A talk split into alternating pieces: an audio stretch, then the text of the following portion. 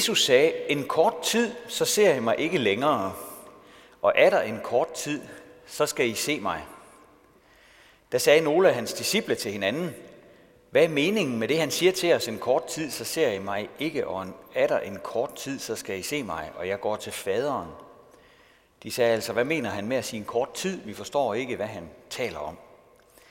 Jesus vidste, at de ville spørge ham, så han sagde til dem, I spørger hinanden, hvad jeg mente, da jeg sagde, en kort tid, så ser jeg mig ikke, og er der en kort tid, så skal I se mig. Sandelig, sandelig siger jeg jer, I skal græde og klage, men verden skal glæde sig. I skal sørge, men jeres sorg skal blive til glæde. Når kvinden skal føde, har hun det svært, fordi hendes time er kommet. Men når hun har født sit barn, husker hun ikke mere sin trængsel af glæde over, at et menneske er født til verden. Også I sørger nu, men jeg skal se jer igen, og der skal jeres hjerte glæde sig, og ingen skal tage jeres glæde fra jer. Amen. Parentes, jeg tror, der er en øh, mikrofon heroppe, der er tændt, så der er noget lyd, der kører rundt, Man kan I ikke lige prøve at tjekke det? Det er ligesom om, det runger en lille smule. I dag tager øh, prædiketeksten os med tilbage til en samtale, der foregik skat torsdag aften. Og det er fordi samtalen den handler om noget, der generation efter generation bliver ved med at være aktuelt for alle kristne. De første disciple fik at vide, at han inden længe skulle forlade dem, og at de så skulle se ham igen efter en kort tid. De forstod ikke det, han sagde, men når man kender fortsættelsen, så kan man godt se, at han forbereder dem på de næste par dage, hvor han vil blive taget til fange og blive myrdet. Der skal de undvære ham. Først påskedag skal de se ham igen. Torsdag aften, der skulle de græde og klage, mens hans fjender lod champagnepropperne springe. Men altså kun en kort tid. Om søndagen, der skulle glæden bryde frem. Samtidig handler hans ord også om noget mere end bare et par døgn i år 33. Jesus han giver også sine disciple et indblik i de kommende tider. Han klæder dem på til tiden mellem hans himmelfart og hans genkomst. Altså den tid, som også vi lever i. Og her er det, som er aktuelt for alle kristne. At vi ikke kan se ham, som vi tror på og længes efter. Jesus siger, at der vil komme en svær ventetid for os her på jorden, mens vi ikke kan se ham. Der vil følge vanskeligheder med for dem, der længes efter ham. Nogle få linjer før vores prædiketekst begynder, siger han, Når verden hader jer, skal I vide, at den har hadet mig før jer. Var I af verden, ville verden elske jer som sit eget. Nu er I ikke af verden, men jeg har udvalgt jer af verden. Derfor hader verden jer. Har de forfulgt mig, vil de også forfølge jer. Og sådan vil de almindelige vilkår være for den kristne kirke. Ikke kun imellem skærtorsdag og påskedag, men også sådan på længere sigt. Og han uddyber det igen i vores tekst i dag. I skal græde og klage, men verden skal glæde sig, siger han. Vi ved, at de allerførste disciple, de blev lagt for had, de blev forfulgt. Det var ellers nogle gode medborgere, skulle man synes. Da der kom en stor epidemi i Romeriet, så blev de kristne inde i byerne og plejede og passede de syge, også selvom mange af dem selv blev smittet og døde af deres velgørenhed og omsorg. De kristne bad for deres fjender. De kristne forkyndte Guds kærlighed til alle mennesker. Men deres medborgere stenede dem, hvis de kunne komme afsted med det. Og hadet til kristendommen har været der i en eller anden form gennem hele historien. I Danmark glemmer vi det nemt, for vi har levet i sådan en slags underlig undtagelsestilstand i et par hundrede år, hvor kristne har haft frie forhold. Men det er en undtagelse, og den er skrøbelig. Og det kan vi faktisk godt mærke i de her år, hvor ytringsfrihed og åndsfrihed bliver presset af politikere og aktivister, der vil lukke munden på kristendommen. Der er noget, der ulmer. Kristne forskelsbehandles også generelt. Det sker også i Danmark. Flere, der søger arbejde, får det råd, at de skal gå lidt stille med deres kristendom og deres kirkegang, når de skriver en ansøgning. For kristendommen er den eneste religion, man helst ikke skal abonnere på som dansker. Hvis man tror på krystaller og energier, så er det bare interessant. Hvis man tror på de gamle guder fra den gang Danmark var sådan en slags voldeligt bandesamfund, hvor den stærke smadrede den svage, jamen så er det jo friskt. Hvis man er klavoyant og snakker med ånder, der fortæller en, hvad man skal tro og tænke og gøre, så bliver man interviewet af damebladene. Men tror du på Jesus, så skal du forklare det og forsvare det. I Europa må man tro på hvad som helst, bare man ikke er kristen. Sådan sagde Erik Bjergager det, den gamle redaktør på Kristelig Dagblad, i sin bog Gud bevarer Danmark. Og den bog har jo faktisk allerede en del år på banen. Det er på samme tid smertefuldt, men også et underligt belæg for kristendommens sandhed, det her. For når nu Jesus er den eneste, som det forvirrede menneske ikke kan forlige sig med, må så ikke det kunne skyldes, at han faktisk er den eneste sande Guds søn. Han siger jo selv, at kristne vil komme i modvind. Danmark er indtil videre et trygt sted for kristne at bo i, stadigvæk. Vi kan stadig få arbejde. Vores børn kan stadig få en uddannelse. Vi kan stadig få lægehjælp. Vi bliver ikke overvåget og afhørt for at gå i kirke. Det er ikke nogen selvfølge ude i verden. Vi har i en årrække haft en venskabsmenighed i Mista i Ægypten. Dernede der sidder der sådan en 50 skolebørn i en klasse eller deromkring. En enkelt lærer. Og læreren sørger for, at de kristne børn bliver anbragt helt nede bag i, hvor de ikke lærer ret meget. På vej hjem fra skolen, der risikerer børnene at blive kidnappet og tvunget til at være muslimer, bortført af fremmede familier. De kristne bliver forfulgt i Ægypten. I Myanmar, der blev en præst for ganske nylig idømt seks års fængsel, fordi han havde holdt et bedemøde.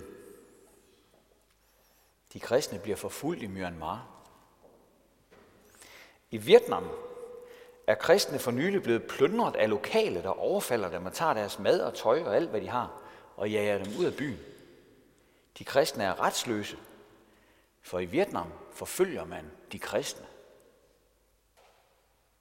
På Sri Lanka bliver de kristne for tiden truet på livet, hvis de vil bygge en kirke. Politiet rører ikke en finger. De siger, at landet er buddhistisk, og at så må man gerne true kristne på livet, fordi de vil bygge en kirke. De kristne bliver forfulgt på Sri Lanka. I mange muslimske lande bliver vores kristne brødre og søstre arresteret, fængslet, tortureret, dræbt. Iran går forrest i forfølgelsen af kristne, men mange andre kan også være med. Og sådan kunne den lange liste fortsætte. Her i Danmark, der sidder vi stadig så nogenlunde i fred og ro. I hvert fald, når det kommer til voldelige overfald og fængslinger. Og derfor kan det godt være svært for os at forholde os til alle de her fremmede lande. Men vi skal også passe på, at vi ikke vender tingene på hovedet inde i vores egen bevidsthed. De her lande, vi har talt om, i dem er der jo millioner af mennesker, som bliver forfulgt på grund af deres tro på Jesus. Altså mange flere mennesker, end der bor i Danmark. Og det kunne lige så godt have været os. Bibelen siger, at vi er forpligtet til at have empati med vores forfulgte medkristne.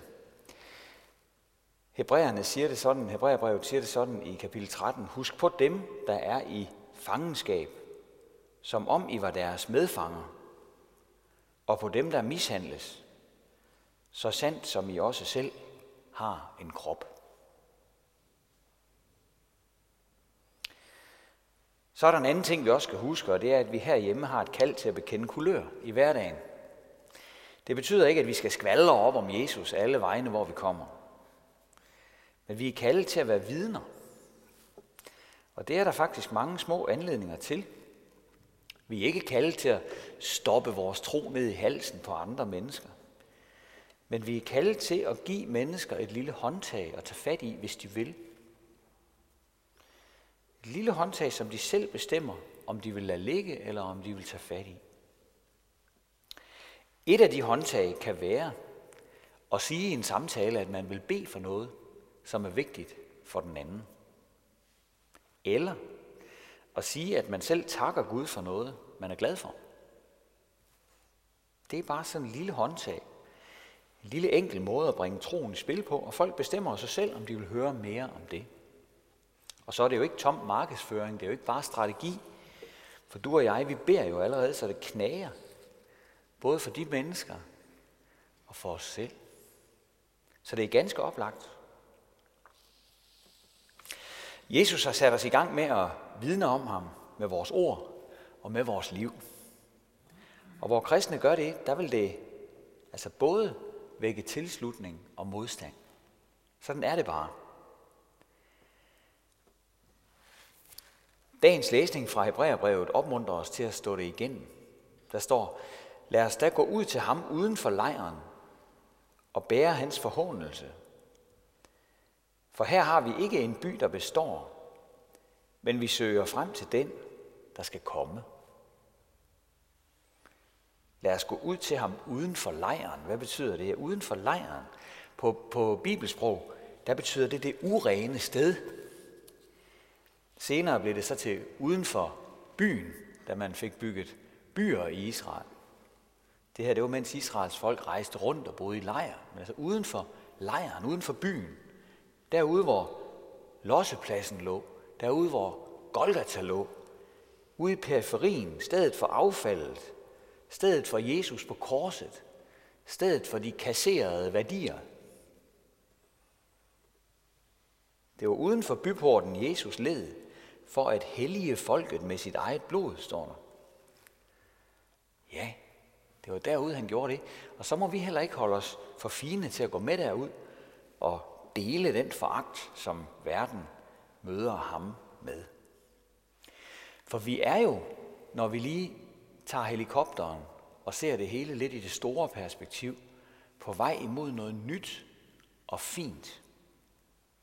Vi er på vej imod ære og herlighed.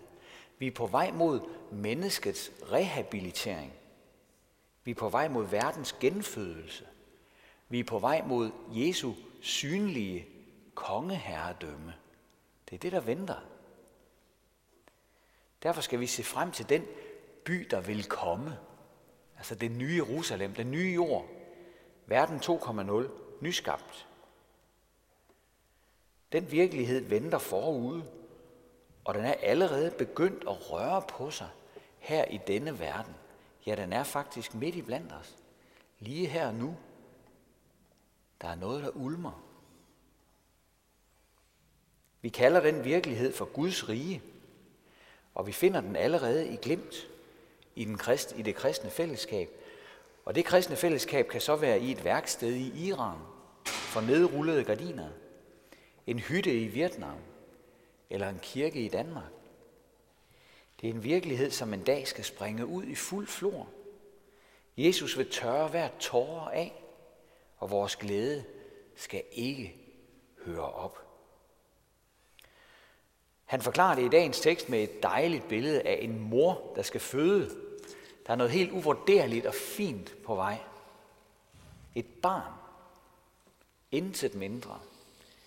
Der er en masse bekymringer, usikkerhed forbundet med det, inden det kommer så vidt. Og det gør ondt at komme i mål med det.